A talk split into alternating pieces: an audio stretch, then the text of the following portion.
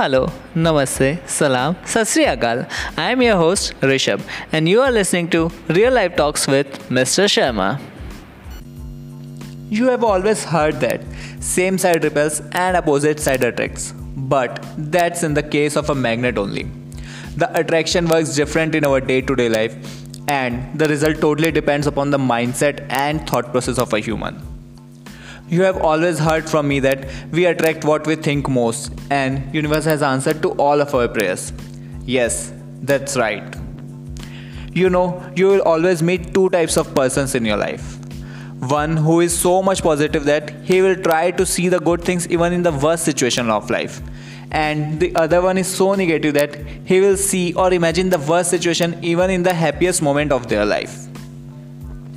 Have you ever wondered why some people have successful relationship and career despite of everything bad around them and some get failed in every situation even though they have everything in life? It is because of their mindset. Some people will always stay positive about their relationship and career even though there are a lot of challenges in their life. But they have always attracted happiness because they have always thought of happiness.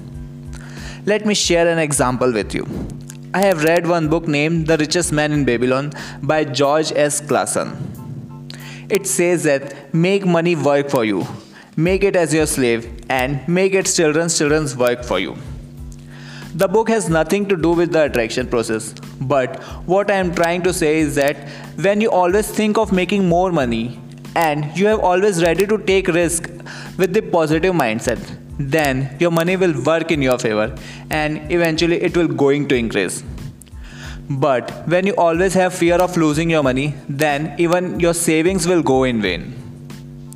I am not saying you to invest your money anywhere. It's your choice whether to invest or save.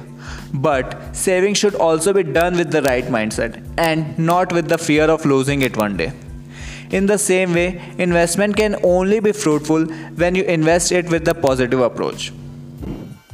At last, I just want to say that the more love you have inside, the more love you will attract. The more hate you have inside, the more hate you will receive. It is always your inner self which is attracting things. The more happy and positive you will remain, the more abundance you will attract. Okay, so that's all for today. I'll meet you on the next episode of Real Life Talks with Mr. Sharma.